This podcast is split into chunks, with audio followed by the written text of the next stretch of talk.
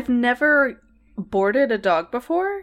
And oh, so me neither. I'm having all of these like I don't know, like anxiety, like do I pick wh- where do I go? Who do I trust? What's a good price? The price doesn't really matter, but like who's going to take care of my Mhm. my baby and also the fact that he's a giant asshole who hates all other dogs. He is. He Like, absolutely is. Where can I take him? Yeah, I've been looking at. So I was like, okay, basically, I have like three options. You know, taking Max to uh, like a boarding place or to someone's house. There's the having someone come just stay at my place and like take care of Max, which makes me super uncomfortable because I'm like, I don't want a stranger sleeping in my bed. Yeah. Or the third option of just like paying for walks and having someone come like three times a day, which is expensive. And I'm like, I don't know. yeah. Um, you know, Charlie will will figure it out, but with you and I both having travel coming up and yeah. the fact that we no longer live in the same city and can't each be each other's dog sitter. I know. I was frustrating. I called you out at work today. I was like, and Brittany had to go on and move, so she can't watch Max. Uh, trust me, I'm feeling that like today when I found out I've got a work trip coming up, I was like, shit. And also, you know what's gonna suck is I'm literally because I think the weekend I'm gonna visit you in Austin, I could be leaving that next Monday, and I'm like, should I just like leave Charlie with you? But no, because then I would have to go. I it just really wish you wouldn't. I won't do that. Um, well, hey everyone, this is Blood and Wine. I'm Brittany, and I'm Tyler. and we're trying to figure out how to be real dog parents. I know. I just, I almost, I mean, I don't, but I almost, this time part of it almost does feel like this could be easier with kids because you actually can take them places, even though, like, it sucks. Children screaming on planes.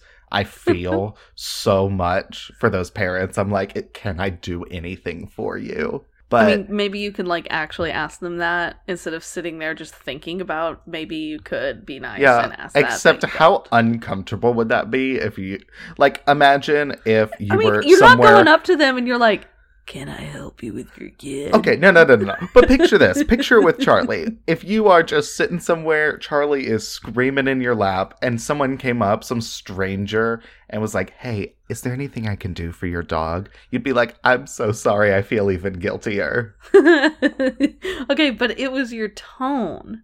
It's your tone. You go up to them and you're like, "Hey, is there anything I can get you? Do you need Do you need a drink?" Just kidding. Do you need a drink? Do you need some sedatives? I'm sure we can find them. I have Benadryl. is there a doctor on board? We need something stronger. Oh god, doctors. No? Oh god. um, like how I slipped that in. I mm, kind of. Um, Um, but yeah. Anyways, um, sedate yourselves when you fly. then you don't can't hear the kids or the dogs. It's yeah. I sedate myself when I fly. If I am flying overseas, you betcha I'm taking I'm taking sleeping pills with some wine and I I'm know. out. Yeah. Um. First off, don't take sleeping pills and alcohol together. I am gonna pretend that you meant Benadryl. Um. yeah. Okay, ZzzQuil, dude, it's like it's fine. It's the exact same thing as Benadryl. They're both Like- diphenhydramine. Like it's Well- the same thing. Well, I like it as ZzzQuil. Oh, I mean, okay, that's you do you. Um, I one time was on a plane coming from uh, London to Dallas. Um, super dark. It was uh, for our grandmother's funeral. And I told that to the lady sitting next to me. She was really nice. She um, bought me drinks during the flight. I had quite a few drinks. And then she was like, Here, take this. It'll help you sleep.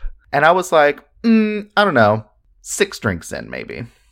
It was a long flight. God, Um, that's you, no. And then she was like, Here, just take this. And I was like, Okay. And I took it.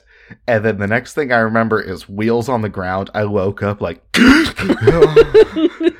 so I'm like, I'm like 70% sure that, like, you know, I did die for a little bit on the plane, but, you know, I needed it. So, yeah, don't take uh, pills from strangers on Don't. airplanes. Or Don't. do. I mean, No. if you want to be risky, just do it. Don't take pills from strangers anywhere. Anywhere. Okay. How many of you would say your doctor is someone who isn't a stranger? Are they going to be oh. like, oh, well, here's a prescription? And you're going to be like, Tammy, I don't know you. Okay? I don't Ta- know you. I don't know you. Steve's not here. Steve's your regular doctor. So I can't I can't take the I'll deal with the pain. I'll be fine. I'll be fine. Ma'am, you have a broken ankle. I'll be fine. And she'll be like, okay, why did you come here? Bye. Just wasted In the best my of cases. time. basically. Anyways, um, with that, um, with that knowledge of don't take pills from strangers, um, Yes. let's jump into Patreon. yes. Um, so you know we mention it in every episode, but I just want to let y'all know that you need to go ahead and check out our Patreon if you haven't done so already. We have a bunch of just awesome shit on there from our murder mini episodes to yes. like two recipes to just different fun stuff. We also have our year in review series that we did for New Year's, the end of 2018, where we looked back at all the cases we'd done in the previous year, talked about our, I guess, favorite parts of them. I don't know, talked about the cases, If you reviewed them. It was a year in review. if you want to see us look super awkward on camera, that Oh those yeah, are because videos. we filmed it. Yeah, it's they're videos where we Be uh, just check sit those there out. in my old uh, dining room and talk Yeah. about it. Did you know that uh the same types of conversations it's it's a little bit different when you're on a video and have to like I don't know, keep looking at the screen or something or at the Yeah. wall or I don't even know. Yeah, I don't know. I feel like there are a couple th- times in that that if you muted it and just looked at my face, you'd be like, "Is he dead inside?" Sometimes. um, Um, well, you're not. You're not dead inside. If you've already checked out Patreon, thank you. We love you. Glad Yes. you have you as members. But also, along with Patreon, be sure to subscribe. We have new episodes that come out every Tuesday. We are on Apple Podcasts, Spotify, and all of your favorite podcast platforms. And um yeah, so be sure to click that subscribe button, click below, and you won't miss a thing. also, um, I'm just gonna jump forward into current news. Yeah, what's going on? You told So- me earlier you had something you wanted to talk about. So I just made that sound like we had to have a car. You just told me there's something that we needed to Brittany. talk about. We need to talk. Um, I don't. I threw a don't meeting like- on our calendar at two thirty. Please see me at my desk. Shit. So, shifting gears to something much darker Oh. the murder of James Byrd Jr. So, James was a 49 year old black man who was Mhm. killed in Jasper, Texas in 98. But it was like one of the most fucked up and brutal murders I've ever heard of. What I'm happened? pretty sure that I did this case in a murder mini. I can't remember if I really wanted to do it Yeah. or I actually did it right. but he was basically chained to the back of this truck and dragged for nearly three miles down the road. oh my god.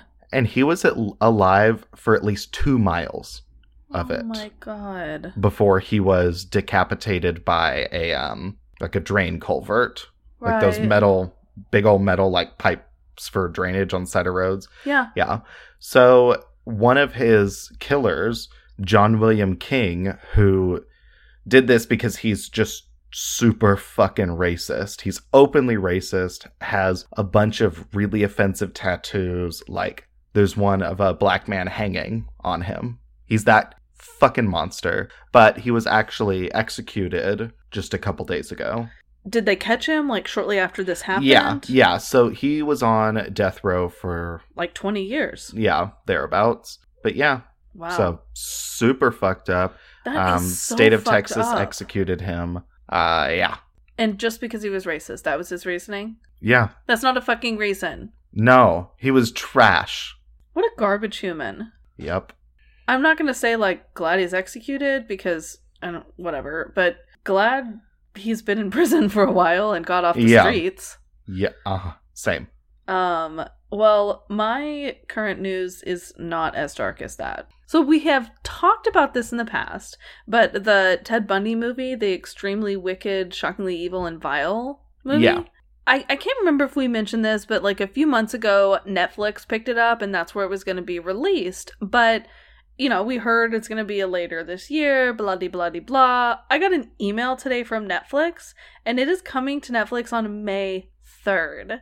So, Oh, that is very soon. if you are listening to this, that means it came out like four days ago, and you should Oh, yeah. like hit pause, go watch that. Okay, no, no, you can you can finish uh, our episode if you want, and then go watch it. I mean, I'm fully going to admit I'm not Zac Efron, and I'm sorry, dude. I'll speak for yourself because I am. you are. So anyway, but I was anticipating that would be out a lot later this year, so that was a you know a pleasant yeah, when I surprise. think later this year, I think like October. I know. I thought it was going to be more of a fall release, but I'm just really interested to see see how they did this. I know there's been a lot of criticism for this movie already.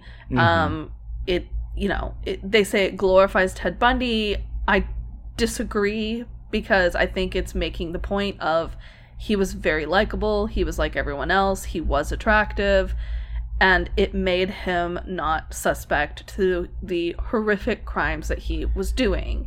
And it's through the the lens of his longtime girlfriend, um, that Hmm. I forgot her name in this moment.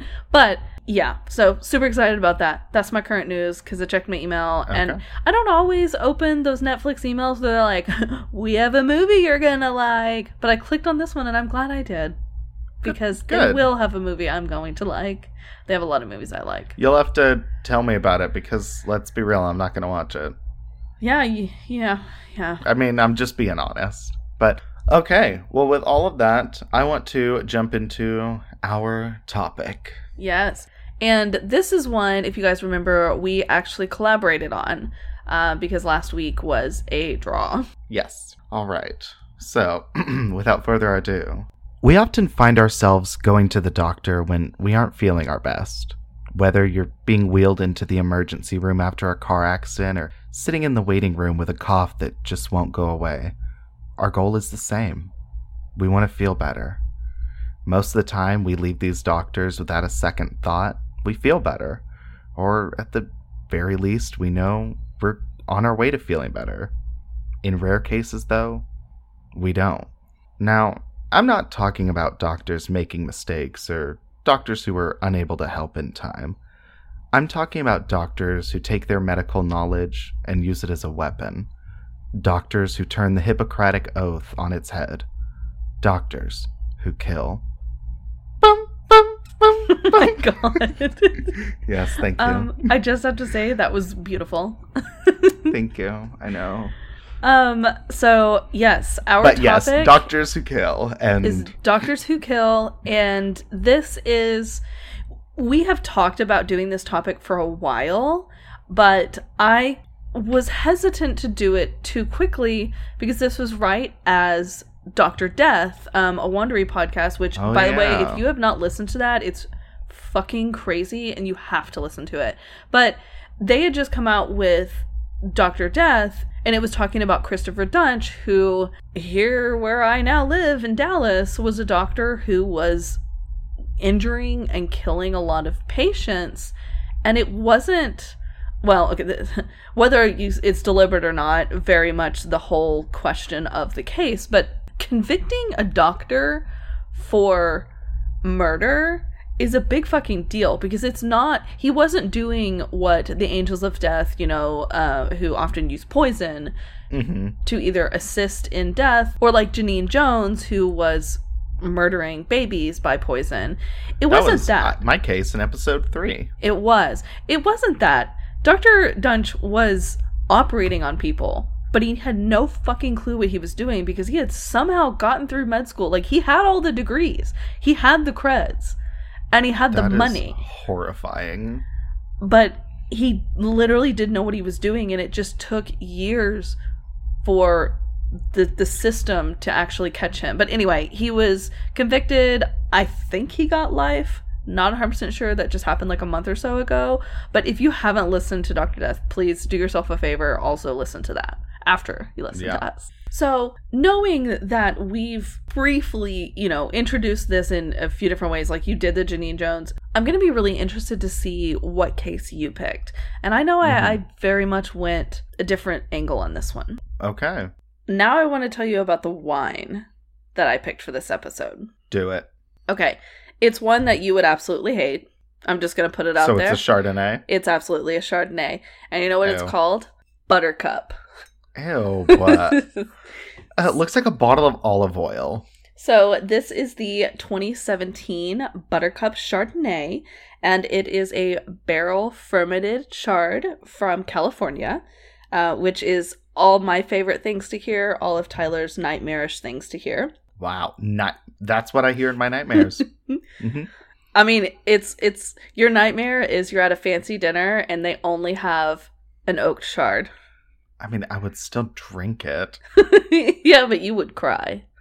Would I? I I, I think I think I my think nightmare would did be last time I picked I well an oaky chard. No, I think my nightmare would be at a fancy dinner and the only thing they have to drink is like glasses of Jaeger. That would be my nightmare. God. Okay, that sounds awful. Um, so this Chardonnay is it's a classically made one, like I said, in oak barrels. It has very mouth-filling richness and buttery toastiness that comes from the barrel. Mhm. Um, it's really good with fresh seafood, grilled poultry, and light pastas. And it says it has a taste that's just like butter. B U T T A H. okay. And I'm just I thought it was really cute. There's there are two different Chardonnays that I've been wanting to try. There's this one, the Buttercup, and then there's one just called Butter. Um, I opted Ew. for Buttercup. It was a couple dollars cheaper. It's twelve dollars instead of uh, fourteen for just butter. Um, but yeah, I'm really excited to open this up and see what it tastes like. It is not a screw top. And Oh, me- so we actually get a pop. yeah, let me get into this. Yeah. There you go. So let's see. Let's look at the color of this. It is. Oh, it's a nice yellow. Look at this tie. Look how yellow it is. That is very dehydrated Boy Scout camper yellow. oh, Okay, well, don't drink it yet. Let me open mine. I know it just it smells so good. Well, What one mine, did you pick? mine is the 99 Vines Cabernet Sauvignon. And turns out it was real hard to get information on this wine because Oh, it is, really? well, it is from Lodi, California, and it's owned by the Scotto Cellars Group, which they do a bunch of other wines. And this one is no longer on their website, so I'm pretty sure it's Oh. discontinued. So you So can't was- get this anymore. Yeah, This I mean, you can still get it in stores now, but in a year, probably not. But, um, so this one is a nice and juicy, very well structured cab, and its flavors are ripe dark fruit with some heft, and it balances nicely with a very easy drinking acidity. I'm excited. This one is a screw top. It has very tamed tannins and smooth flavors, and it's enjoyed with meat and burgers. You know, I will say the heftiness you spoke of sounds like that would be right up my alley. So how weird is Yeah. it? I mean, not that you would drink this white wine, but I picked a white and you picked a red. I know. But uh, mine is a screw top, and it was like $9. Nice. I'm loving that label. Oh, same. That It's was why I got it. It's like so ornate and and really pretty. It's actually similar. I mean, look how ornate this label is on mine, on the Buttercup. Oh, yeah. They have like French pre Art Deco style going on. I really like it. All Anyways, right. Um, Well- but yeah, mine is a very dark, dark purple. Um, I'm excited. Okay. So this one, um, Buttercup definitely smells of butter and like almost like icing. Ew. It's it's like that. It's like buttercream icing, kind of, but not necessarily with the sweetness. Let me give it a taste. So it taste. smells like butter and dairy. Also, I guess we're not cheersing. Oh, I'm so sorry. I was Fine, so go excited. ahead, to- take your taste. No, okay, sorry. No, I guess cheers. Here we go. I'm so sorry. I'm just really excited. I was smelled it and it was all I could think of. Oh my gosh. So it's very smooth. I very much have like a nice sweet buttery honey. This you know what this tastes like? It's kind of like a biscuit with butter and honey. I like it. I'm giving her a look. Is it butter and cream and cream and honey and honey and cream and What? butter? what was that wine? I don't even remember, but it wasn't honey and cream. It was just honey. No. I think it was, oh, it was my Pinot Grigio I had a couple episodes ago. Well, I will say if you like an oak chardonnay, uh, you would very much enjoy this. It is heavy on the tongue. It is absolutely full-bodied as the description promised, very rich and mouth-filling for sure. So mine's a little a little bit of a tease. It hits your tongue and immediately you get that mouth-watering tannin and like that heaviness, that heft. And you get some of like the the dark fruit, that again that heft. And then it you swallow and it just kind of ends. So oh, I'm so thinking there's no linger. Not really. I granted it is a red, it's a cab, and I have not let it breathe yet, so I definitely need to. But interesting. Because I would have expected kind of the opposite. One that hits your tongue and is kind of, you know, lighter, smoother, and then builds. This one kind of reverses that. I don't know. It's interesting. I like it. I'm gonna drink the whole bottle. Yeah, well, But let it unexpected. let it breathe a little bit. I'd be interested to see if it tastes a little bit differently later. hmm Okay, well, I'm going to say it this time. We've got the wine. We've discussed the topic. So now I'm going to jump into my murder. Do it. I dare you. Okay, so like I said, I went a little bit of a different angle with this. So I did the Angel of Death, Joseph Mengele, and his name may sound familiar, it may not. You're going to get a big hint here in just a second when I tell you what my sources were. So I used All That's Interesting, Ranker, and the Holocaust Encyclopedia. Okay, so we're just going there, aren't we? Yeah, I had a real depressing night last night reading all of this. So I'm going to Oh, now share it with you. Generally, when you ask someone about the worst crime in their living memory, a lot of the times the Holocaust is what's going to come up. Yeah. If you ask them to name the worst crime scene of the Holocaust, Auschwitz is generally their natural answer. Yeah. If you ask a person who knew that camp what the worst part of that camp was, there was a killing center at Birkenau that was the worst. And then if you asked a survivor of Birkenau to name the most terrifying murderer in the whole complex, and they're pretty much going to tell you that was Dr. Joseph Mengele. Oh my god. Um, Um so, so, literally strap in your seatbelts. This is super fucked up, and you literally may want to go straight for some whiskey to listen to this. Yeah, I am because I- literally going to warn you guys right now. Um, if there are any triggers that the Holocaust brings to to you, I would skip this portion of the episode and just fast forward to Tyler's because it's it, it literally goes into the absolute darkest moments of the Holocaust because this man was at the center of it. yeah, I mean this is um this is actually a case I'm very familiar with. I can't think of any one darker human than Dr. Mengele. Yeah. So Joseph Mengele was born on March 16th, 1911, in Günzburg, near Ulm, Germany. Uh, he was very popular, witty, rich, and his dad ran a very successful business in, in Germany. And by 1935, he had already earned a PhD in physical anthropology from the University of Munich. And he also Oh. had a doctoral degree in genetic medicine. In January 1937, he became the assistant of Dr. Otmar von Verschuer at the Institute of Hereditary Biology and Racial Hygiene in Frankfurt. That sounds like eugenics. Uh, it, yes, Racial hygiene.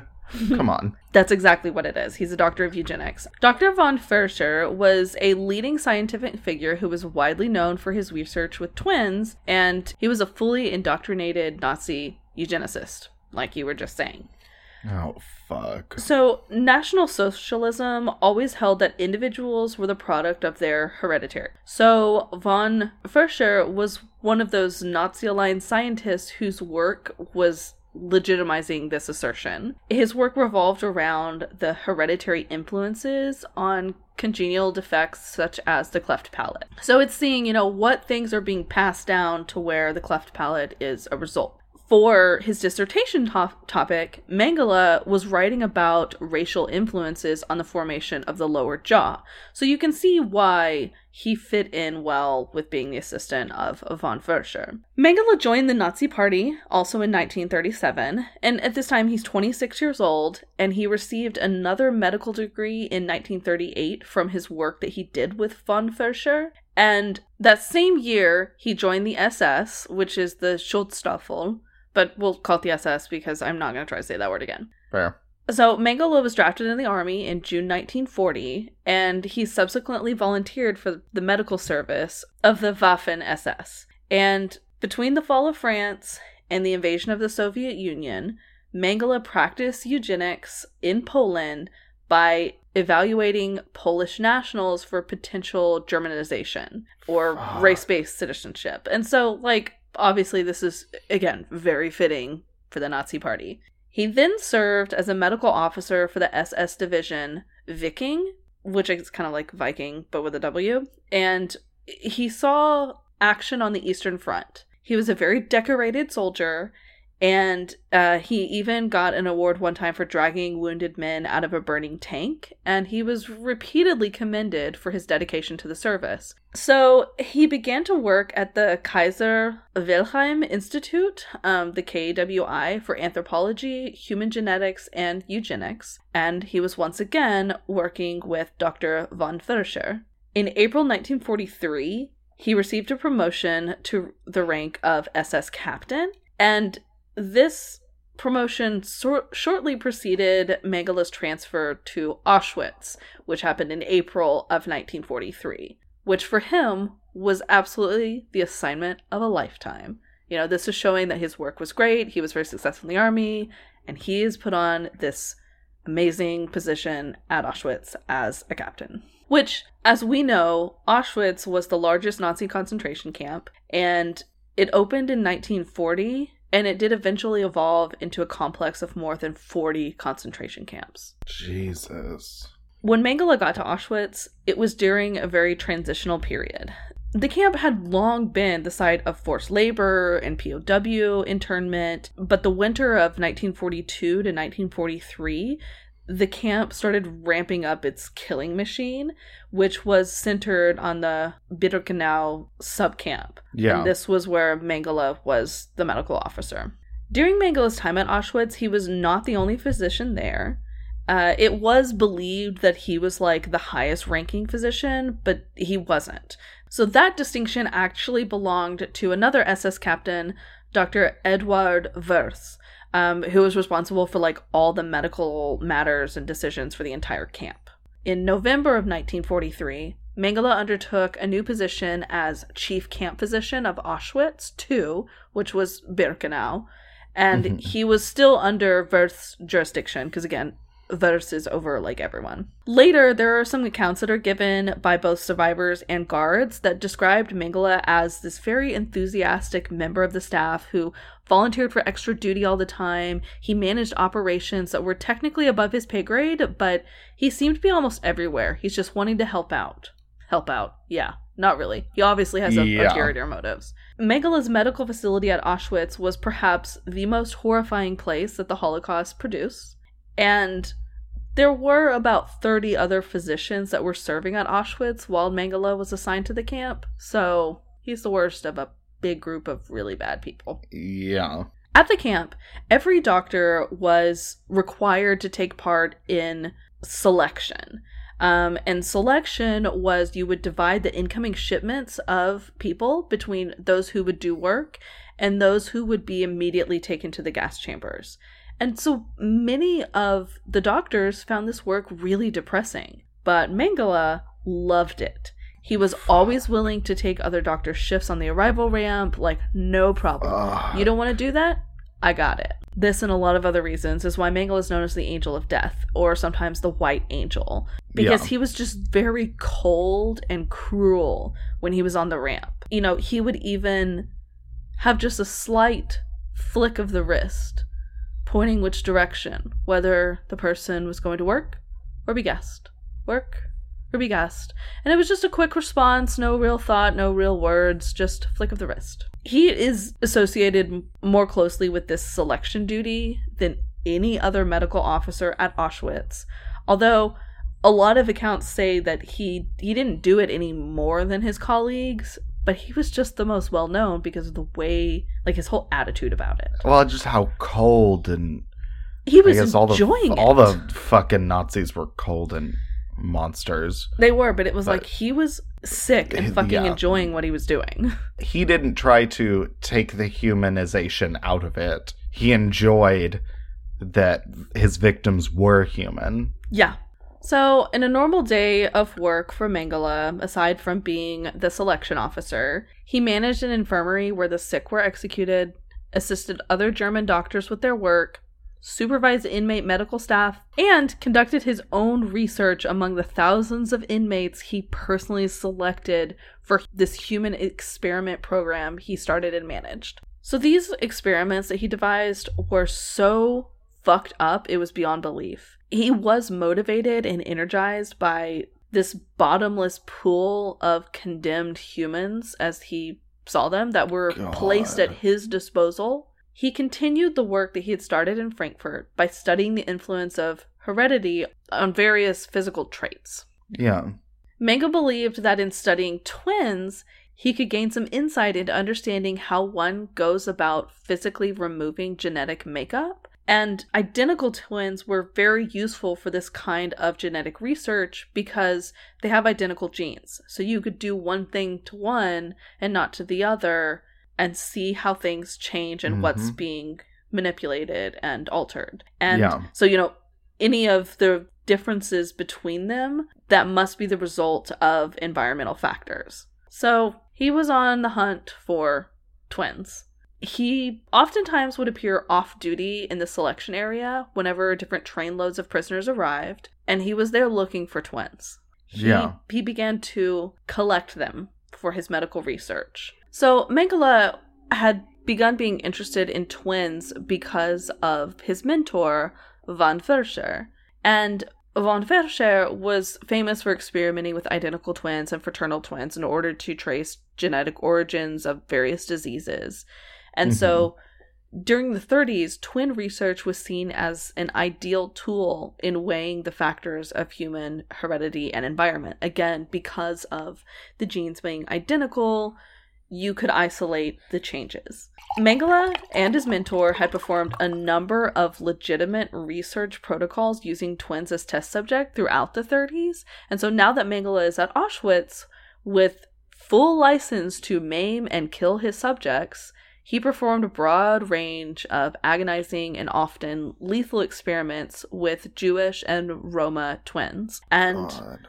most of them were children. Mengele assembled hundreds of pairs of twins and sometimes spent hours measuring various parts of their bodies and taking very careful notes. He would often inject one twin with a mysterious substance and monitor the illness that ensued. He would then apply painful clamps to children's limbs, induce gangrene, inject dye into their eyes, which he then took out their eyes and shipped them back to a pathology lab in Germany, and would give The them spinal fuck? taps. When one of his test subjects died, the twin would immediately be killed with an injection of chloroform to the heart, and then both of them would be dissected for comparison. Mengele killed 14 pairs of twins this way and spent sleepless nights performing different autopsies on all of his victims, analyzing their bodies and the differences, and just all for his fucking research. Not only was he obsessed with twins, but also any type of medical deformity. Uh, he, you know, he felt that these would aid him in his further understanding. And so when he would be at the pits, you know, seeing people come in, he was keeping his eye out for people who had deformities that maybe he wanted to explore. So Mengele was obsessed with a family from Transylvania Ovitzes. There were 10 children, and seven of them were dwarves. So you can see why he had this immediate interest. Yeah. He allowed them to keep their clothes and their, ha- their hair while he siphoned their blood, removed their teeth, and placed them under intense psychological scrutiny. However, you know, even though their time at the camp was extremely torturous, the family survived their time in the camp. Holy shit, all of them? Mm-hmm. Yes. So for all of his methodical work habits, Mengele could be extremely impulsive, which, duh. Like, someone who is doing the things that he's doing obviously is a very impulsive person. And again, this is, you know, when he's doing the selection, it's this choice between work and death, and he would just quickly pick people. And so Yeah. there there was one incident where a middle-aged woman had been selected for work and refused to be separated from her, from her 14-year-old daughter who had been assigned death. And so there was a guard that tries to like pry the two apart. He ends up getting a nasty scratch on his face and he, you know, had to go back. So Megala steps in to resolve the situation by shooting the girl and her mom, and then he cut short the selection and sent everyone to the gas chamber because of the incident that happened. So The fuck? extremely impulsive.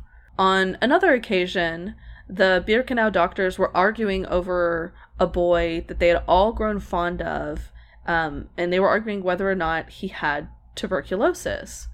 So Mangala leaves the room and then comes back about an hour or two later and apologizes for the argument and admits that he'd been wrong. During the time he was gone, he went and found the boy, shot him, and dissected him for signs of tuberculosis, which he didn't find. And that's why he admitted he was wrong, because the boy didn't have tuberculosis. What the fuck? But he fucking killed him anyway. Mangala ends up getting another promotion at Auschwitz. And this time he's in a, a management position. And he was responsible for the public health measures at the camp, in addition to his own research that he's been carrying out this whole time. Again, this impulsive streak that he had is roaring its angry eyes and face at the tens of thousands of inmates that are at Auschwitz. Typhus broke out at one point in time among the women's barracks, and Mengele solved the problem in his characteristic way. He ordered one block of 600 women gassed and their barracks fumigated. Then he moved to the next block, fumigated their barracks. Then it was repeated in each women's block until all of them were clean and ready for a new shipment of workers. So he just gassed them all. And he did the same thing a few months later when there was an outbreak of scarlet fever. So Mengele had a wide variety of other interests. It wasn't just twins, it wasn't just deformities. One of these was a fascination with heterochromia, which was a condition in which the irises of an individual eyes were different colors. yeah. So I mean, you'll often see someone with like one hazel eye and one blue eye Yeah. or something like that. Absolutely. It's it's one of those things that it's not common, but it's not uncommon. Like I've seen Mhm. this multiple times and also in animals. I see it a lot in animals. Oh yeah, Where especially got- like huskies. Yeah, where, or even cats, you know, one blue eye, Mhm. one um, like golden or brown eye. So, throughout his stay at Auschwitz, Mengele collected the eyes of the victims he murdered, and part of this was to furnish some research materials for a friend that he was working with, uh, looking into like different eye pigmentations. Mengele himself also conducted several experiments in an attempt to unlock this secret of artificially changing eye color. Which, like, fucking Mengele, just wear contacts, okay? You don't need to change the color of someone's eyes Yeah. like actually change them. He also very zealously documented some of the camp inmates and their progression with the disease called noma. It was a type of gangrene that would destroy the mucous membrane of the mouth and other oh, tissues. Oh, Fuck. To study this, he sawed off the heads of infected prisoners and sent the preserved samples to Germany for study. So, Mengele firmly endorsed Nazi racial theory and engaged in a wide spectrum of experiments which aimed to illustrate the lack of resistance among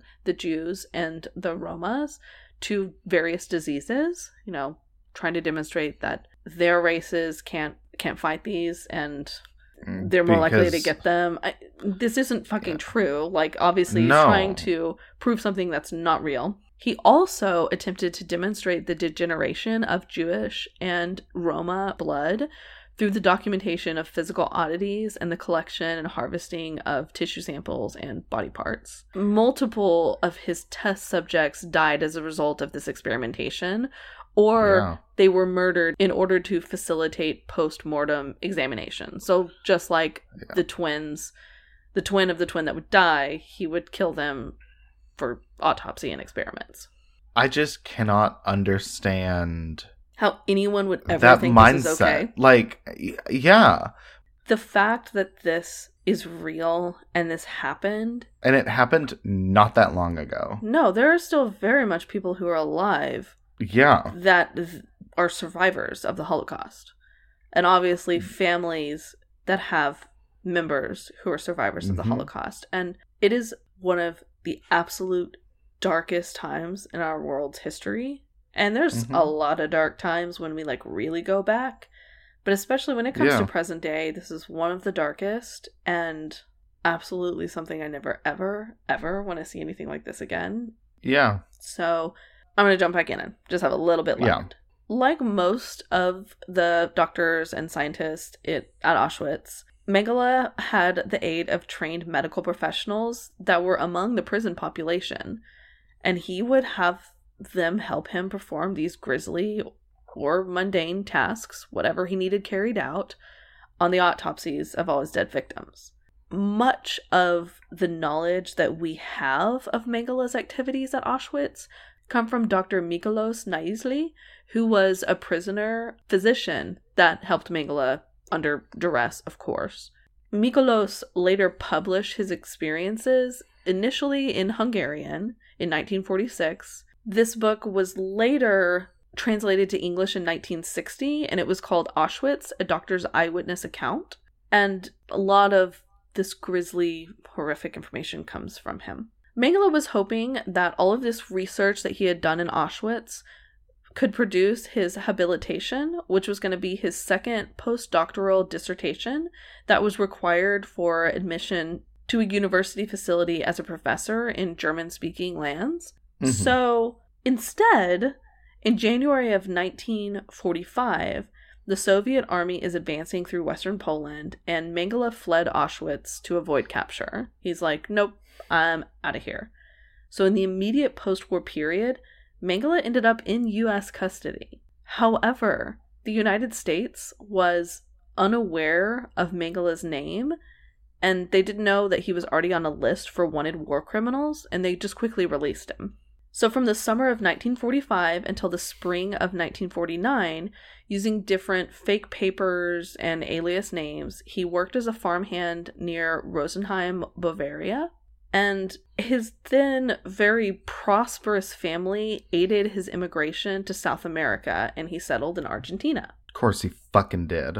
All of his crimes had been well documented before the International Military Tribunal and other post war courts had been created. And West German authorities issued a warrant for his arrest in 1959. So this is a long while after he'd already escaped.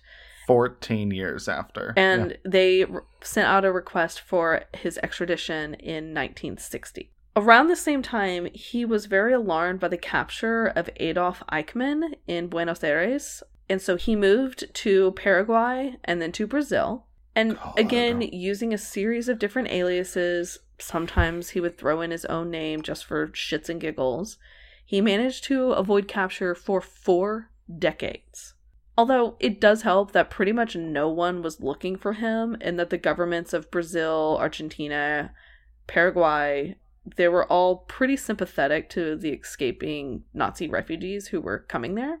Mengele spent his last years near San Paulo, so his health was declining, and Mengele actually suffered a stroke and drowned while he was swimming at a vacation resort in Brazil on February 7th, 1979 and he was buried in a suburb of Sao Paulo under the fictive name Wolfgang Gerhard was the name that he had been going by and he was known as. Yeah.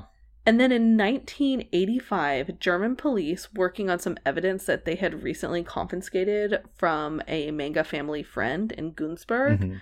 located Mengele's grave and exhumed his corpse. The Brazilian forensic experts then positively identified his remains as Josef Mengele, and in 1992, DNA evidence confirmed that conclusion. Mangala had eluded his captors for 34 years, and he was never actually captured. He just died. So he never faced any type of punishment for his brutal and absolutely horrific crimes. And he is literally one of the. I don't even have intense enough words. He is just such a nightmarish monster. Like, he is like the demon of dreams. Yeah. And Um, obviously the angel of death. Yeah. I don't I don't really have any words. Well, and you know, there's no there's no real victim total because we'll never know. There's no, way we'll I ever mean, know the amount the- of damage and destruction and horror he actually caused. Um, you know, we have thousands. a few accounts of what actually happened, and I That's- unfortunately am sure that only scratches the surface of yeah. the insanely fucked up things that he was doing. Yeah. So, such a very, very dark, dark man, and I need wine. Yeah. I mean, over a million people walked through the gates of Auschwitz and never walked out.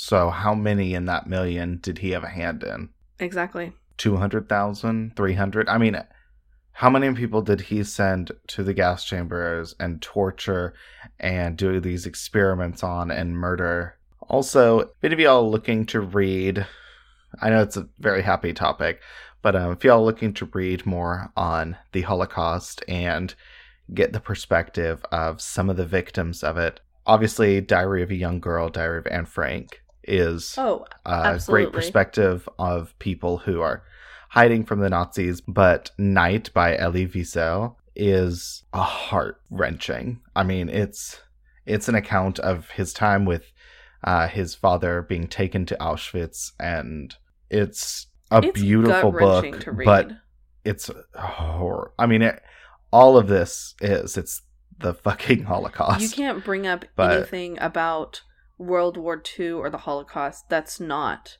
a horror. Yeah, but You know, I, I think one of the most jarring photos that I've ever seen, and it's not some of the ones where you can see, you know, the the pits filled with bodies and whatnot. It's the pile of glasses. yeah, Have you seen that photo where it's just Yeah. a pile of all the glasses of the victims, and it's Yeah. like, it's it's so it's it's so many glasses. Like you can't even comprehend that number, and knowing that those were all people. hmm It's just and not everyone wears glasses. That's not even everyone. it's not even And it- everyone. it's not even close to everyone, but it's just a way to visualize it in a Mm. different way yeah. the amount of victims that there were.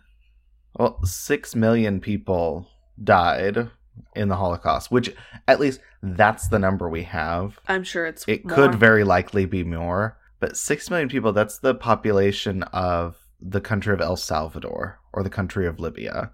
It's bigger than Denmark. I mean, six million people, that's all of New York City if you took out like Brooklyn. yeah. So let's Let's go. I, I I can't even I, I don't even say what I don't even want to say my topic my case is lighter, but like, We don't do light topics. Let's Light doesn't We don't. exist. It's all We don't. darkness in this podcast. darkness and wine. Maybe that should be our new name. Yeah. God, Dark and um, darker. I'm just gonna get into mine because it's also very depressing in a very different way. Well, this topic is very depressing in lots Yeah. of different ways. Yeah. So my case is the Memorial Medical Center deaths. And the sources I used were the New York Times and Wikipedia. There is also a book, if you want to dive in more, that's really good. It's called Five Days at Memorial Life and Death in a Storm Ravaged Hospital. And it was going to be the basis of season three of American Crime Story. They're not doing they have it anymore? scrapped it. Why? No, it, they announced in February they scrapped it. Do you know why? So, no, they didn't say. They're very secretive about it. But so they won't be doing this case. But that was how I first heard about this case, and I have been fascinated with it ever since. And this is one that early, early on in our podcast, we talked about doing Doctors Who Kill.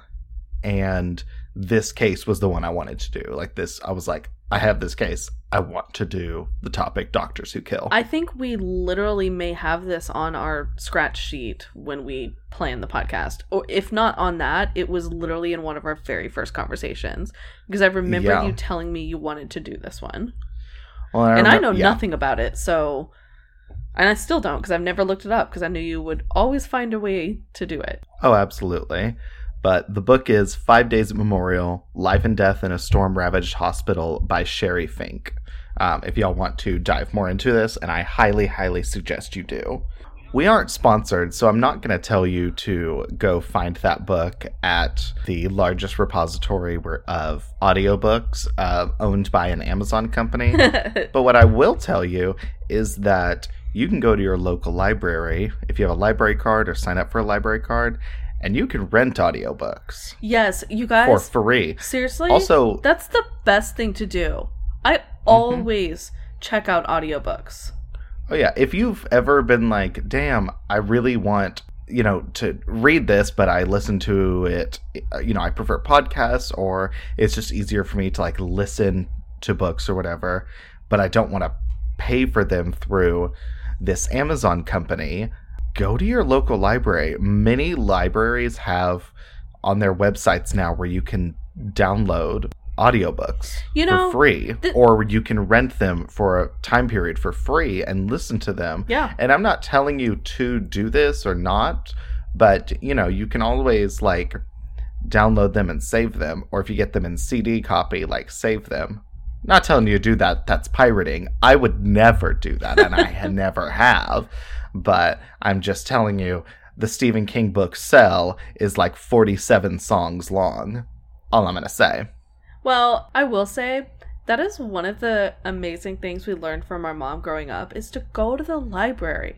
Check out Yeah. books, check out audiobooks. Guys, do you realize that all of the books that you are wanting to read they're available for free. Sometimes you just have to wait. Yeah. Like if it's a really popular book, like yes, you're going to be on a wait list, but put your name on the wait list, read something else while you wait, Mhm. then get that book. Like it's just the library I feel like is so underutilized by people as oh, a hundred as a resource for like books for pleasure. It's more seen Mhm. as a place to go for research. While yes, obviously it's that there's a shit ton of books, but they Mhm. also have everything else you want to read too.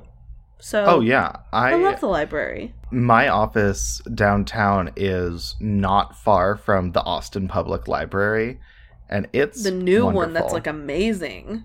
it's gorgeous. The building has won awards for its architecture, and I'm telling you, it's Well Deserving. deserved. go to y'all's local library, check it out because if y'all, you know, if you're into cr- true crime podcasts, you're probably going to be into some of these true crime audiobooks, especially when you can find ones that are written by either the victims who lived through this or experts. I mean, y'all, I'm telling you, library it the fuck up. Do it. And there are so many amazing books out there. Like we've talked about, I've talked about Mindhunter. There's Ann Rule's book, The Stranger Beside Me. Um, yeah, definitely get on the book train, guys. Do it. hmm So my case takes place in New Orleans, Louisiana, in the United States, at Memorial Medical Center. So Memorial Medical Center is this hospital that's situated in one of the low points in the bowl that is New Orleans, and it's about three miles southwest of the city's famous French Quarter, and it's about three feet below sea level. This hospital sprawled across this very New Orleans neighborhood of double shotgun homes and it was several blocks from a housing project, but also just a short walk to the gorgeous mansions of Uptown, and it served a very diverse clientele. When it was built in 1926, it was known for decades as Southern Baptist, Mhm. but after being purchased by Tenet Healthcare in 1995, it was renamed to Memorial Medical Center. For years, the hospital served as a shelter when hurricanes would threaten the city.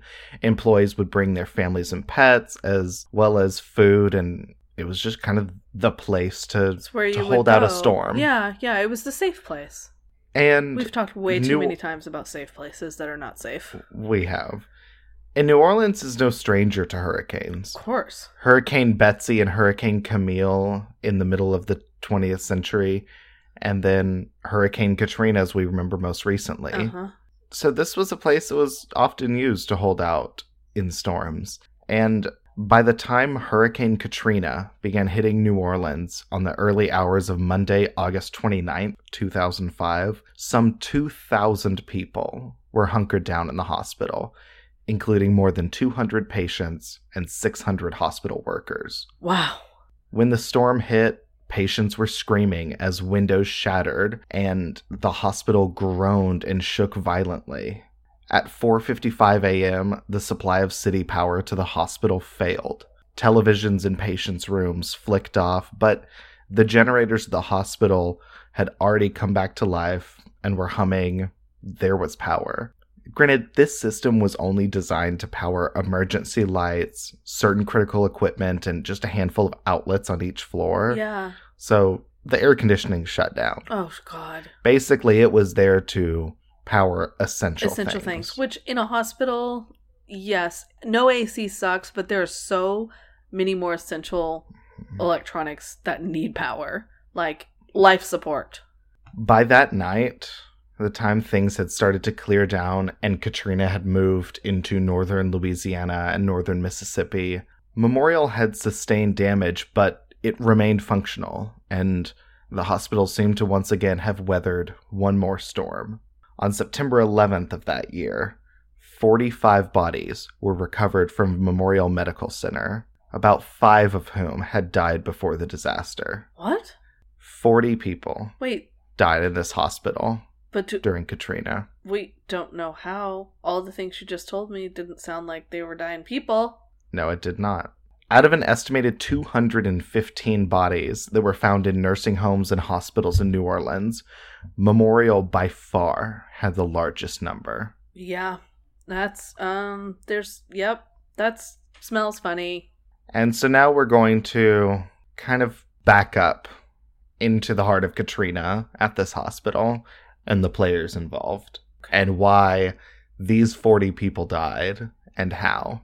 So, Dr. Anna Pou, she is this 49 year old head and neck cancer surgeon, and her strong work ethic had earned her the respect from doctors and nurses. She was this very well liked person who was very good at her job and very well respected. The morning after Katrina hit, Tuesday, August 30th, a nurse called to Pou, Look outside.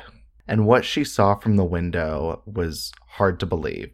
She saw water gushing up from the sewer grates. Other staff members gaped at this dark pool of water rimmed with garbage that was crawling up the street towards the hospital. Oh. And remember, the hospital's below sea level. Did you say how many stories it was? It's eight stories. It's eight stories? Okay. Senior administrators quickly grasped the danger that these advancing waters posed, and they counseled L. René Goux, who is the chief executive there at Memorial, to close the hospital. Yeah. Because, like a lot of American hospitals that are in flood zones, Memorial's main power switches and its electricity boxes In the basement? are just a few feet above ground level. Oh my god. This water comes in and hits them, power's gone. Yeah. So Also this electric got, like- system is vulnerable. It is. I just Grey's Anatomy vibes. Yes. Yes. Yeah. Literally, Grey's Anatomy flashbacks is what just happened, which is why I said the basement. Can't confirm this. Would strongly imagine that that episode Oh, was parts of that are influenced. Yeah. Fuck. That is nope. So Susan Mulderick, who is this tall, no nonsense 54 year old nursing director, she was the emergency incident commander designated for Katrina, and she was in charge of directing hospital operations during the crisis. She was a longtime chairwoman of the hospital's emergency preparedness committee, and she had helped draft the hospital's emergency plan. But this 246 page document gave no guidance for dealing with a complete power failure or for how to evacuate the hospital if the streets are flooded.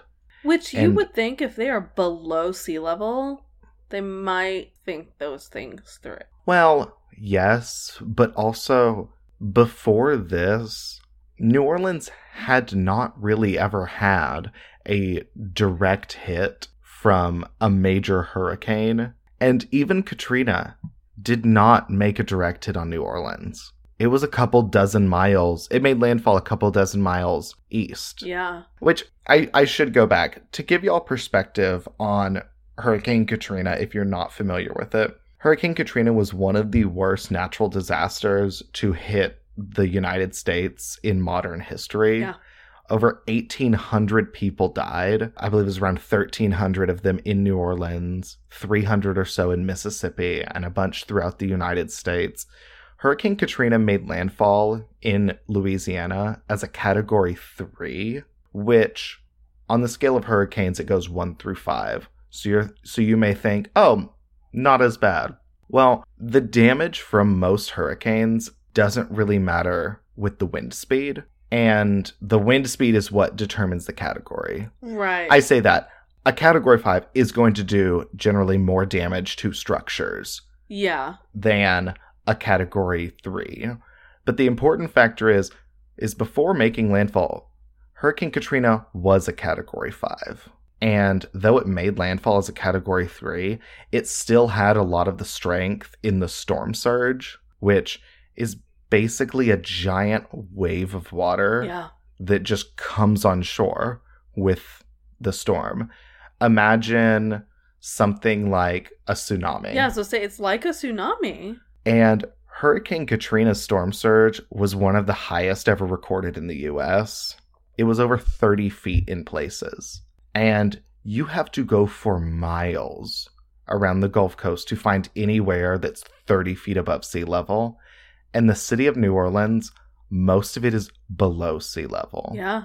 So while New Orleans is not on the coast, it is located in between the Mississippi River and Lake Pontchartrain, both of which have outlets to the coast. So what happened when Hurricane Katrina moved in is the winds in New Orleans were bad, but not that bad. hmm It basically, you know, it was spared a major direct hit, and it was like, okay, okay, we got this. When the storm surge hit Lake Pontchartrain, it overwhelmed the cities. I believe levees also broke along the Mississippi River. Yeah. And so the waves aren't coming from the sea. The sea is dozens and dozens of miles away. They're pouring in from the lake, which in places there's a 30 foot wall of water pouring into the city. And even in places not near the levees that broke, water's rising. Yeah. Because it's just eh. water everywhere. It was, I think the number, I don't have it in front of me, but I think the number was about 80% of New Orleans was underwater. And oh my god. New Orleans is a major US city. Yeah. Before this, it had, I believe, around 400,000 people in it. Today, I think it hovers around 300,000 because of how many people had to leave and couldn't come back, how many people didn't come back, and how many people had nothing to come back to. So Where there's little background. Where do you go when you have nothing to come back to? Like, how? There are people today, it's been 14 years.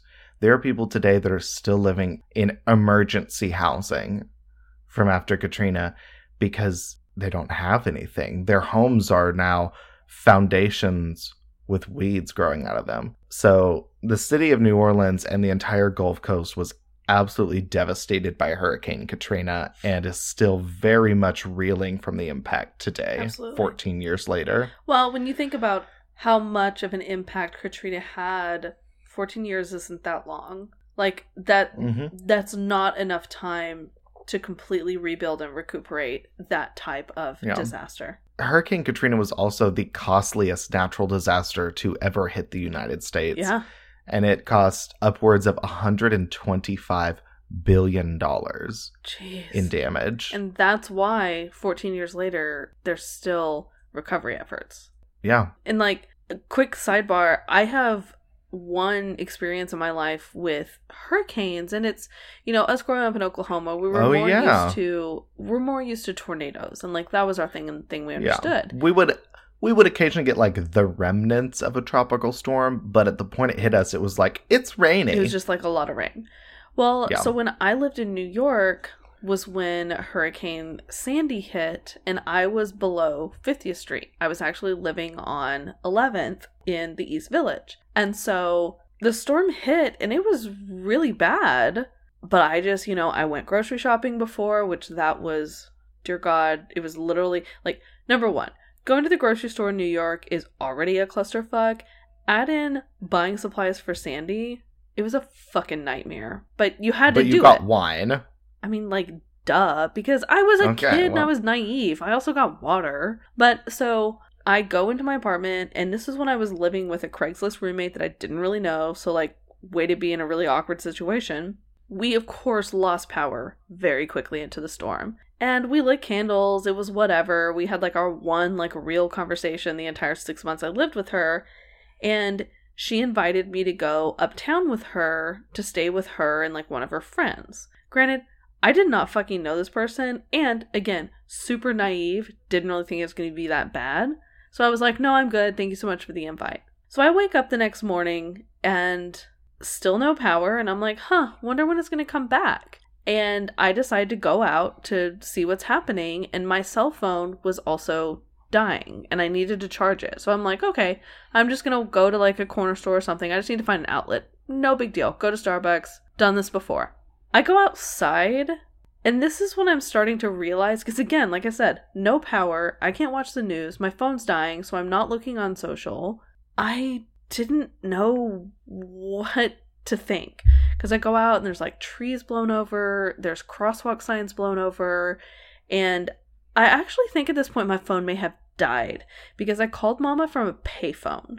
Like, Yeah. by the luck of God, I had change. It was so rare that I don't even know how it happened. But I got to a payphone, I called mama, and she saw the New York area code and knew to answer it, and it was me. And we had a conversation. I was like, I'm fine. My phone's dead. Like, if you just let people know I'm safe, my phone's dead. I'm, I'm trying to go find somewhere where I can charge it. I'll have you know, just to interrupt for just a sec, my perspective during this, I very much follow the weather. yeah. uh, the NOAA and National Hurricane Center websites are ones that are bookmarked for me uh, because meteorology and all that very much fascinates me. So I very much knew what this meant was watching the news every step of the way, knowing Brittany is in lower Manhattan. Yep. So I'm I'm watching it, you know, I see all the shit going on, not able to get a hold of Brittany, and I'm panicking. So I'm like, okay.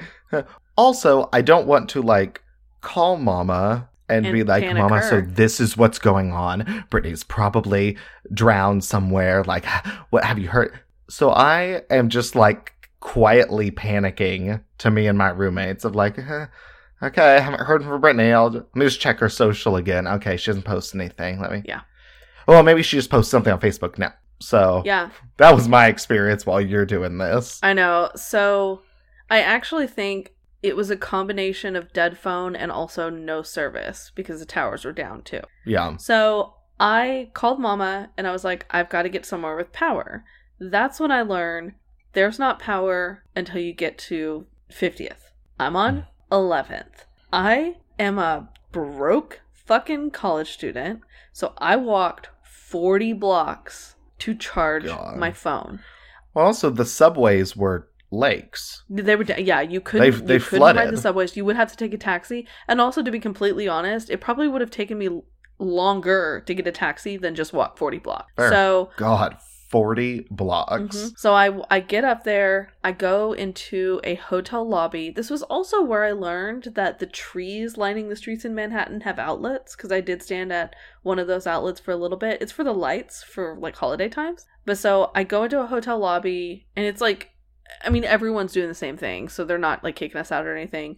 That was when I got on Facebook and I, I did a status because I was like, I don't have time to contact people. I had already called mama and given her her duty to contact, and I was like, I'll post something to say, hey, I'm safe, I'm out of power, don't know what the fuck's gonna happen, mm-hmm.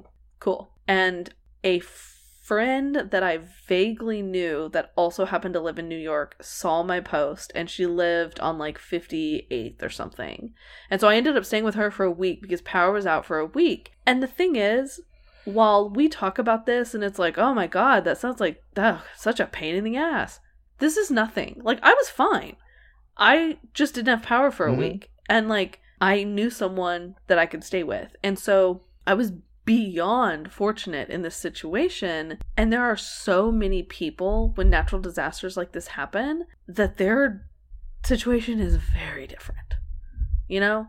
But anyway, this has been a long tangent about hurricanes. Let's get back It into your case. Okay, so Susan Mulderick, she is basically the person in charge of keeping the hospital fucking going during the crisis. Yeah. During this time, Memorial's chief of medical staff was away.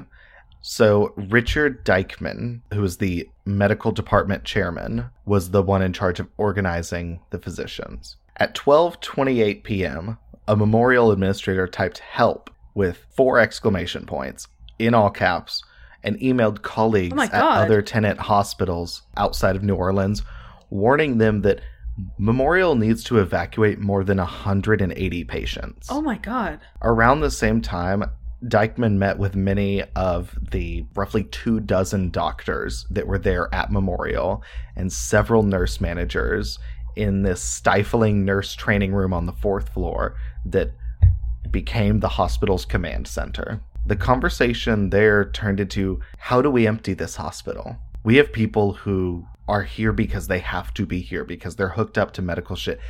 How do we evacuate? And the doctors quickly agreed that the babies in the neonatal intensive care unit, pregnant mothers, and critically ill adult ICU patients would all be at great risk from the heat Their with priority. no air conditioning, and they should get first priority. Absolutely. And then Deichmann broached an idea that wasn't anywhere in the disaster plan and suggested that all patients who've signed a DNR or a do not resuscitate should go last. So Okay, that's if- fucked if- up though. it is, but you have 180 people. Who do you who who goes No, last? no, no. No. I get it, I know. but it's fucked up. Basically, my entire case is Fucked up. I see where you're coming from, but that's fucked up for the most part, I will say. Um, y'all know the topic, but if y'all don't know, a DNR or a do not resuscitate, it's basically what you sign when you are in the hospital and you don't want extraordinary measures. If you don't want CPR performed or um, all the drugs pumped into you or to be kept on a ventilator or plugged into machines, you can sign a DNR. And if the time comes when you are dying, they're not going to resuscitate you and they'll let you die. You know, the idea that he had being these are people who don't want extraordinary measures and have said so. yeah. Is But- evacuation an extraordinary measure kind of thing? Like, Okay.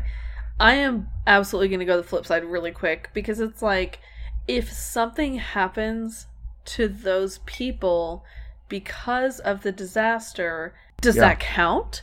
Or or is it something along the lines of literally say I don't know, they're pushing them down the hallway and the gust of wind breaks a window and glass shards go in their face. Does that count? Like Yeah. this is such well, it's and and I wow, it really is a lot of I get it, but what the fuck? This is obviously a very unbroached topic. I'm Mhm. sure for the person having to make these decisions, but yeah. holy shit. And I mean, it all boils down to these people said no extraordinary measures. Is evacuation an extraordinary measure? And I, I don't know. But there was also an important party that was missing from this conversation Life Care. For years, this company, known as Life Care Hospitals of New Orleans, had been leasing the seventh floor of Memorial, and they operated kind of a hospital within a hospital for critically ill or injured patients Yeah. that were in need of 24 hour care oh. and intensive therapy over a long time. And Life Care was known to rehabilitate patients that were on ventilators until they could breathe. And its goal was to assist patients until they improved enough to return home or to return to nursing facilities. And it's important to know it's not a hospice. It's not a place where people went to be comfortable before they died. It's for people who are getting better Yeah. and rehabilitating. And many of the 52 patients at Life Care were bedbound or required electric ventilators to breathe, and they would be at significant risk if the hospital lost power. They would, absolutely. And Life Care was not present in this conversation. So, are they just like on the seventh floor, like trying to fucking figure it out at this moment? Yeah. In the afternoon, helicopters from the Coast Guard and private ambulance companies began landing on this long unused helipad they had on top of the eight story parking garage next to the hospital. Also, remember, this hospital was built in the 20s. It doesn't Oh. have a helipad on the roof. Oh. The helipad is on the parking garage next to the hospital, Yeah. surrounded by floodwater. Wait, so how do they get to him? It's a fucking lot. So, a crew of doctors, nurses, and family members had to carry memorial patients down flights of stairs, wheel them to the hospital wing, where the last working elevator brought them to the second floor. Then oh my god. each You know how much faith was put into that elevator not breaking? that one elevator. Yeah. Then each patient was maneuvered onto a stretcher and passed through a roughly three foot by three foot or one meter by one meter opening in the machine room wall that was a shortcut to the parking garage. Oh my god. Patients were then placed in the back of a pickup truck, which would drive up to the top of the garage, then carried up two flights of metal steps to the helipad And this was every patient. every single patient that needed to be evacuated had to go through that. Were there patients that were not stable enough to go through something like that? There were a lot of patients who weren't stable enough. So they chose the people that needed to be immediately evacuated Yeah. and could be.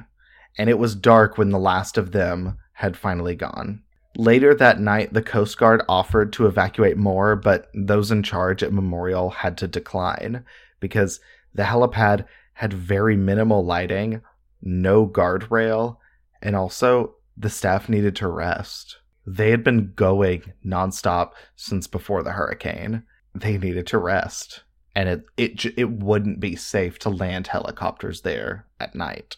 Right. In this evacuation process this day, Memorial shaved its patient count from 187 to about 130. But on the seventh floor, all 52 life care patients remained, including seven that were on ventilators. Oh my god. Why did they not talk to them? They were talking to them now. I don't know if the issue was we can't bring them down from the seventh floor. Yeah. like in in the time needed or we have babies and moms about to have babies that we need to get out of here first Again, that order of priority that is so Mhm. don't even know how to decide that. so at about 2 a.m on wednesday august 31st nearly 48 hours after hurricane katrina made landfall in new orleans memorial's backup generators sputtered and stopped. Oh shit.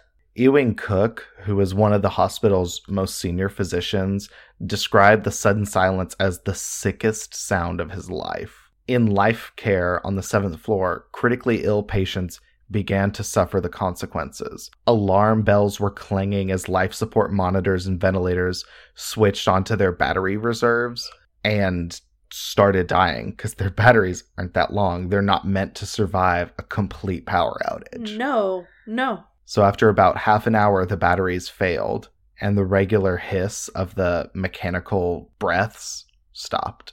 A memorial nurse appeared and announced that the Coast Guard could evacuate some critical patients. Again, middle of the night, but she's like, okay, you know what? Fuck it, we're doing it.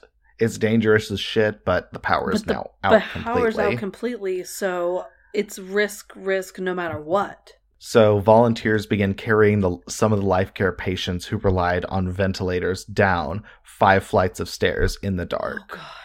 A life care nurse navigated the staircase alongside an 80 year old man on a stretcher, manually squeezing air into his lungs with an ambu bag, which is one of those, you know, one, two, one, two Oh, that bag, bags yeah. that you see. Yeah.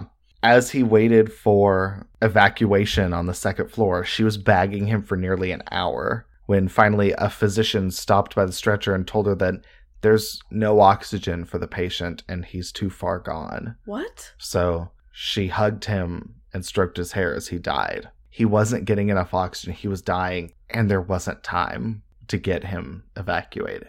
They didn't have spare oxygen for him. He was gonna die. So she just stopped and let him die. and she made sure to be there for him while he died.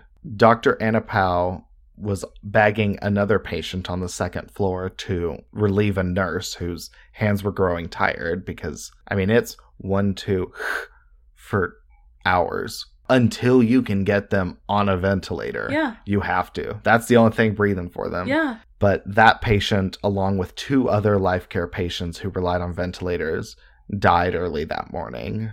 But the others were evacuated by helicopter and made it. The number of ethical implications that could be coming out of this are scaring the shit out of me because it's like every Oh, yeah. turn, every decision, every movement could be ripped apart by ethics. hmm But it's also how much do your standard of ethics, which is made in a in a perfect bubble Of course. of these are the ethical decisions that should be made. How much does that stand up in a disaster situation? Yeah. At this point, the hospital chaplain opened a double door with stained glass windows down the hallway, and the staff began wheeling bodies into the chapel to be the makeshift morgue. Because where else are you going to put it? There are patients and evacuees everywhere. Remember, there's 2,000 people here taking shelter at this hospital. Some of them patients, Oh some of them God, evacuees, I forgot. family members, doctors. I forgot there were just people there for shelter. Yeah. A bunch of these volunteers helping carrying people Or evacuees. are people who were who had left their homes because this was the safe place to go. Family members who, you know, dad's in this hospital cot over there. I'm gonna help th- get this person into the hospital because I can help. yeah. And because you know the nurse doing this, she needs to be somewhere else saving lives. I can carry this person. I mean, it, Oh my god. horrifying, horrifying situation.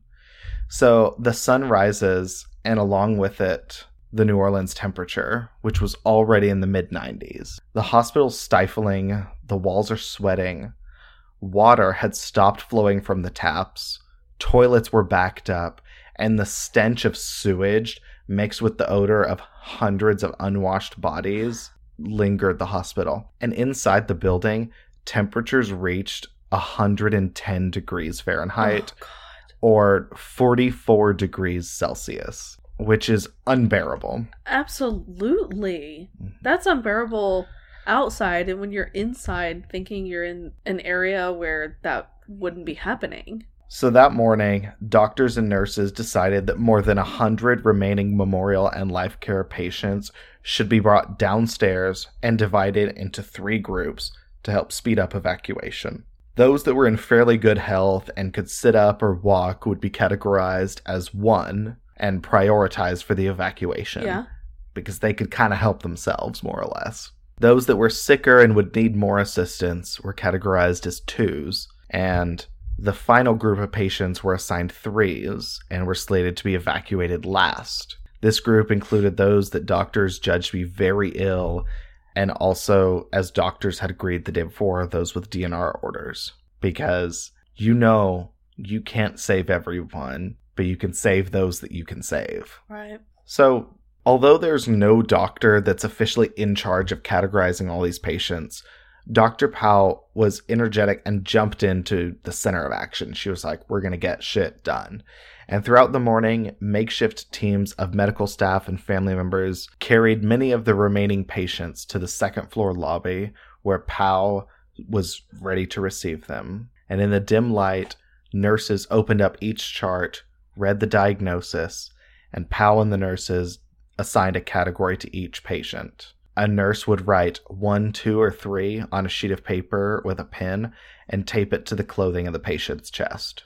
Wait, were these patients were any of them awake? I assume if they were ones, they were. Twos, maybe. You have to, this is your tag. So in triage, which is what this is, this is a triage situation Yeah. where you assign best, medium, worst to people. Oftentimes it's done in disaster situations. Uh, sometimes there are tags used green, yellow, red, and black for those that have already died. Oftentimes you'll see it in field disasters such as plane crashes or military events where you need to tag and go. They can walk, they can get away, they're walking wounded, green. They're probably going to be able to survive their injuries. Maybe they're not as great, they're yellow. Wow. They're dying, they're red. They're already dead, they're black. Because there are so many people and so few resources. This is triage. So many of the ones were taken to the emergency room ramp where boats were waiting. The twos were generally placed among the corridor that was leading to the hole in the machine room that had the shortcut to the helipad. Yeah. And the threes were moved to a corner in the second floor lobby. Patients awaiting evacuation would continue to be cared for. You know, their diapers would be changed, they'd be fanned and given sips of water they could drink, but most medical interventions like IVs and oxygen were limited because they, they didn't have any more. They were running out. By Wednesday afternoon, many of the patients had been evacuated, but a few, and especially those with DNR orders, hadn't. So, can emergency services not get to the hospital? No one, so during Katrina, no one could get into the city. The bridges leading into the city had been wiped out. There was flooding everywhere. So you, basically, it was helicopter. And there's not, not that many helicopters. No. There's also hundreds of thousands of people within the city that need to be rescued and need to be evacuated. During all of this, the crisis at the Superdome was happening, where over 20,000 people were there waiting to be rescued, running out of food, running out of water, no power. I mean, this the city was in chaos. So Jannie Burgess, she's this this 79 year old woman with advanced uterine cancer and kidney failure, was one of the patients who was still at the hospital. She was being treated for comfort only and had been sedated to the point that she was unconscious with morphine. And she was so weighed down by the fluid from her diseases that she weighed 350 pounds. so she was not easy to move yeah. and she's dying. She's there to not have to be in pain while dying. And Dr. Ewing Cook said that given how exhausted everyone was and how much this woman weighed, it would be impossible to drag her down six flights of stairs. And even in the best of circumstances, she probably had a day or so to live. And honestly, the four nurses taking care of her were needed elsewhere. So to him, the drug that had been dripping into her IVs for days was the answer morphine. Morphine is this powerful narcotic that's given for pain and frequently used in hospitals as the like the pain number medicine, but it can also slow breathing. Higher doses given all at once can lead to death. So, being comatose and on painkillers, she wasn't uncomfortable. She was okay. She wasn't feeling anything. But to Cook, the worst thing that he could imagine would be for the drugs to wear off and for her to wake up and find herself in this ravaged condition as she's being moved. And so he asked one of Burgess's nurses, Do you mind just increasing the morphine and giving her enough till she goes? So, was the morphine not also running out? And could they have not used that morphine that they gave her extra on someone who didn't have any at all? So, morphine and painkiller stocks were good Oh, at the hospital. And also, the large, the higher dose that you have to give is not a lot.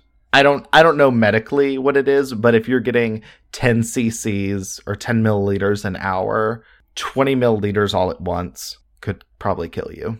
I don't, again, I don't, I'm not a medical professional, so I don't know the exact amounts, yeah, but it's, it's something like that. yeah. So Cook scribbled pronounced dead at on her chart and left the time blank for when she actually died for them to be able to fill it out. And he signed the note. He then walked back downstairs, believing he had done the right thing for her. Because now she wasn't going to die in agony. She was going to go peacefully. Dr. Cook went to the staging area on the second floor where Dr. Pou and two other doctors were directing care and saw that cots and stretchers were covering every inch of the floor space. And despite how miserable these patients looked, Cook would later say that he felt there was no way in this crowded room to do what he had been thinking about. and he would later be quoted as saying, We didn't do it because we had too many witnesses. And that's the honest to God truth. Wait, but what were they thinking about? He was thinking that what he'd done to Mrs. Burgess was going to be the solution for a lot of these people that were probably going to die through the next day in his mind. The But fact... he's not going to do that. But he doesn't know. No, he doesn't know. And also the fact that he was like, I think this is what we would have done, but there were too many witnesses.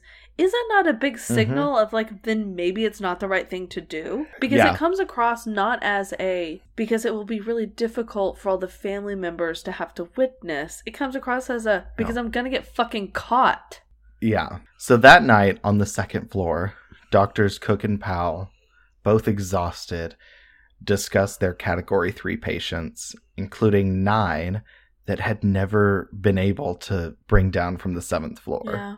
because they were too unstable. Powell was worried that they wouldn't be able to get them out, and Cook hadn't been up to the 7th floor since Katrina hit, but in his mind the life care patients were chronically death-bound at the best of times and they would be horribly affected by the heat because again it's 110 degrees in this hospital. Yeah. Cook also could not imagine how the exhausted memorial staff would be able to carry these patients down five flights of stairs before the end of the day. Nobody from the outside had arrived yet to help them evacuate people. Mhm. You know, they'd been able to help get them out, but no one had arrived to be there at the hospital to help them move patients. And if there were other ways to evacuate these patients, he he didn't see them. Cook told Powell how to administer a combination of morphine and benzodiazepine sedative. The effect was that patients would go to sleep and die. Yeah.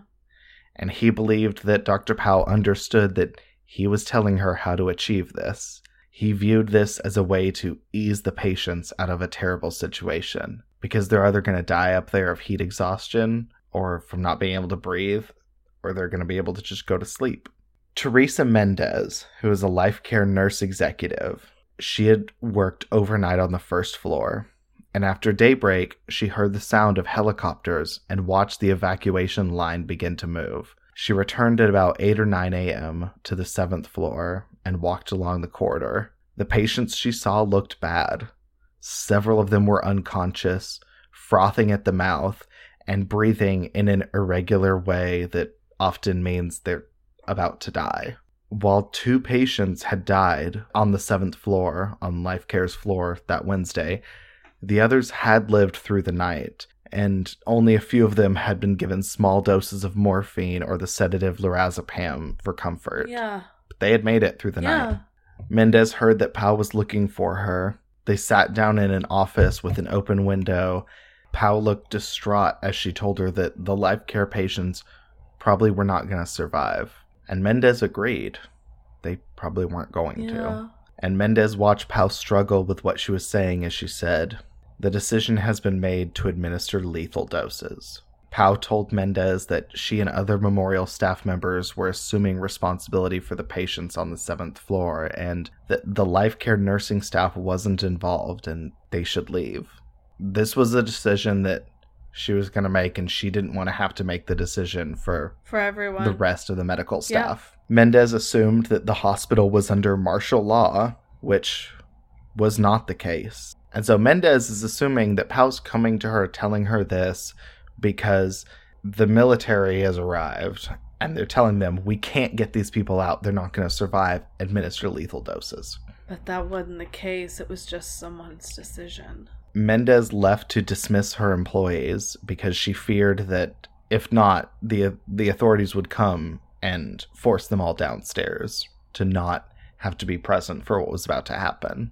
Powell brought numerous vials of morphine to the seventh floor, And as they worked their way down the seventh floor hallway, Christy Johnson, who was Life Care's director of physical medicine, held some of the patient's hands and said a prayer as Powell or a memorial nurse gave injections. Powell went room to room on the seventh floor and then moved on to many of the Category 3 patients, not all of whom were close to death. Oh my god. So, one patient in particular, Emmett Everett, he was alert and he'd been in the hospital awaiting surgery to relieve a chronic bowel obstruction, which is a condition that's not acutely life threatening. That morning, he'd fed himself breakfast and he asked the staff, Are we ready to rock and roll?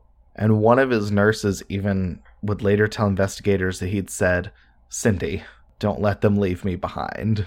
Powell was alleged to have administered a lethal cocktail of drugs to Everett with the intent of ending his life. Everett was a paraplegic and he weighed about 380 pounds or 170 kilograms.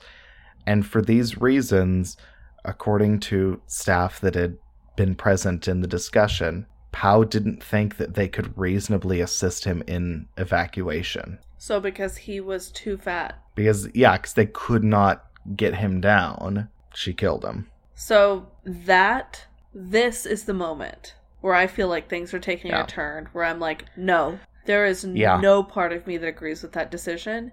You get extra Mhm. fucking help and you try because that's someone's life. You fucking sit him on his ass and you scoot him step by step down the Yep. stairs. You fucking Down six flights, you fucking out. do it.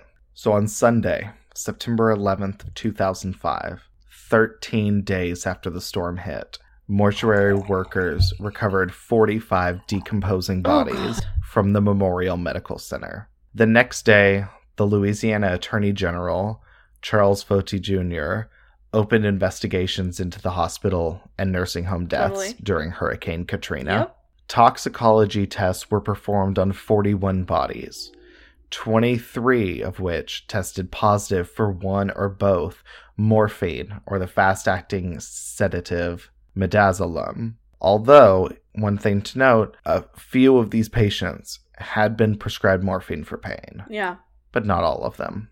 In the following weeks, it was reported that staff had discussed euthanizing patients, and some of these reports went further, with Bryant King, who is an internist at Memorial, telling CNN that he believed the discussion of euthanasia was more than talk. Investigators Yeah. believed that up to two dozen deaths might have been homicides, but stated that they had difficulty acquiring the medical records needed to document the patient's conditions because there was a fucking hurricane. Yeah. And investigators believed that of the two dozen possible cases, they initially had the strongest case in the deaths of four patients who had died on the hospital's seventh floor. On July 17th, 2006, Dr. Powell was arrested and charged with four counts of second degree murder in connections with the deaths of four life care patients. And nurses Lori Budo and Cheri Landry were arrested and charged as well Wow. but charges were dropped in exchange for their testimony. State Attorney General Charles Foti announced the arrest the next day and stated, This is not euthanasia. This is plain and simple homicide.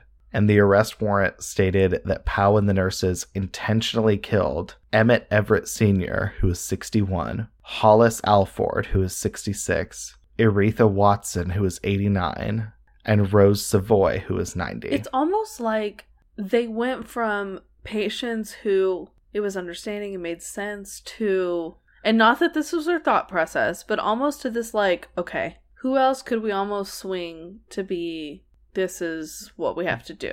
who would be more convenient to die. Yeah. Yeah. And so Yeah. it it very much went from a gray area to like black. Yeah.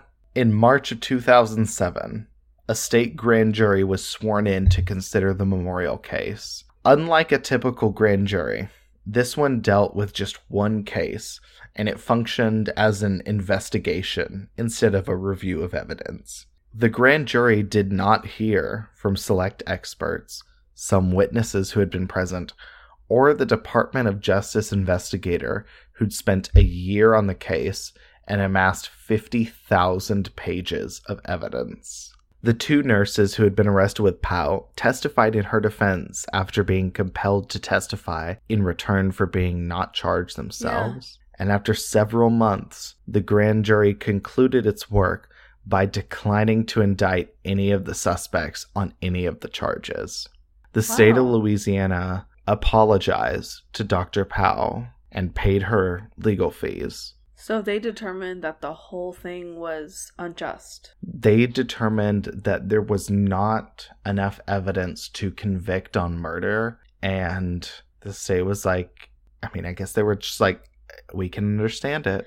We can understand what you had to go through, the trauma of it, and having to make these difficult decisions. Well, and there were civil cases that came afterwards with Tenet Healthcare and Life Care paying yeah. undisclosed amounts of money to victims and victims' families. Well, it, But in the end, there were never charges brought up. right. And this is it goes along the lines of what I was saying at the beginning, how difficult it is to actually convince anyone Mhm. that a doctor murdered someone. Oh, yeah. And and not that this was Oh, a absolutely. eh, this is different than the Christopher Duntsch that I was talking about at the beginning, but it's it's along the same lines of the way the system is. That is not something that's built in.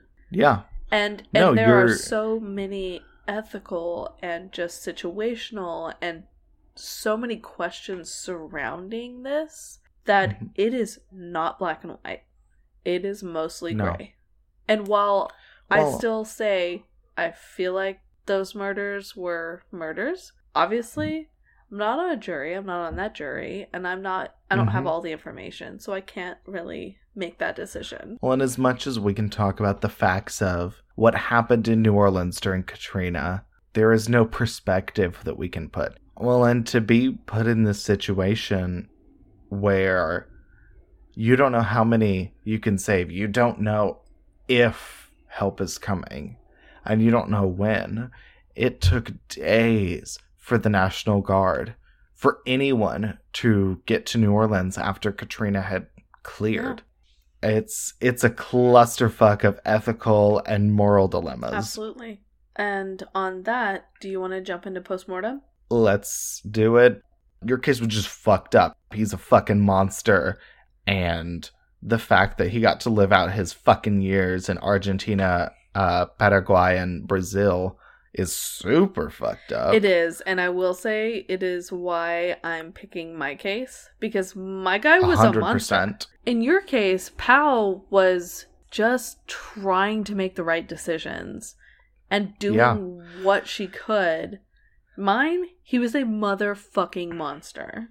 He was a motherfucking monster, a horrible person. And you, I mean, absolutely yours is the worst case. Well, and it's Mine, like in mine even when like you were saying you take the the fact that it did happen so many years ago in the 40s and medical advances weren't there but you, you still had fucking morals you know you still had things that absolutely. you don't do to people and he was this racist motherfucker who thought that all of these people were his playthings and that he could do whatever he wanted to them because it was for his Yeah. tests it was for fucking Yeah. research monster No, absolutely, because all the f bombs because this guy is awful and it's the goddamn Holocaust.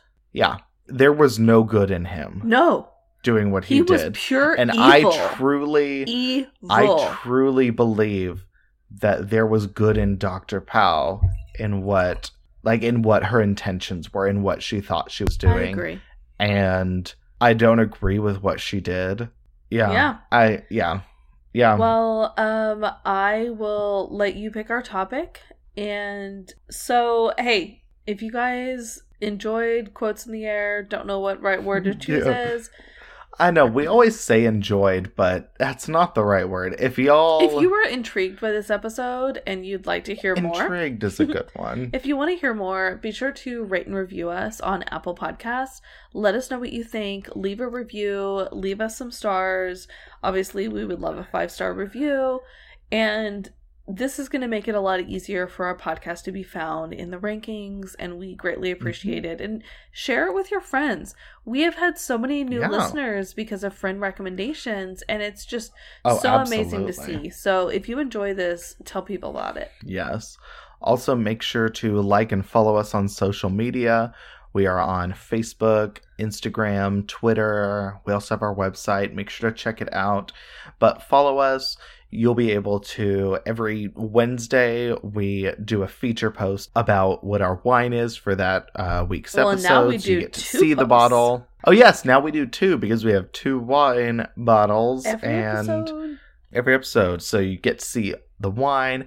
We also post interesting stuff about our cases, different serial killers, sometimes memes if we're feeling frisky, All the memes. all the fun stuff. But with that, I have wine left and I'm gonna. I feel like we ended the last episode the same way, but God, I just I need to sit and drink my wine for a second. I just Same. this was a lot. This episode was a lot. it was a lot. Um, I totally agree. It was a lot. So So, um, but thank you guys so much. We love y'all. We are so thankful for all of you who tune in and listen to us. And y'all just, I don't know, I, I can't explain how incredible y'all are and how incredible this journey has been. yes. We're at episode 52. Next week is our one year anniversary episode. Yep. It is. oh my god. I- I can't cannot believe explain it. the whirlwind that this year has been Yes. with this podcast. I Literally life changing. I remember, Literally. you know, yeah, in in a year, Yes. Which is so short. A year ago, I was more or less the exact same person I am now. I mean, like, you know, with some things happen, some things changes, whatever.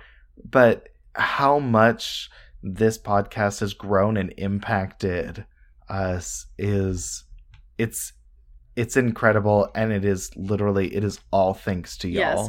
So we're gonna get real mushy next week, but Yeah. for now, Ooh, expect some tears that they will be edited out, but, but you'll expect you'll them from the sniffles regardless. that they were there. Um, Yeah. but with that, this is Blood and Wine signing off. XOXO. Bye you guys. Bye.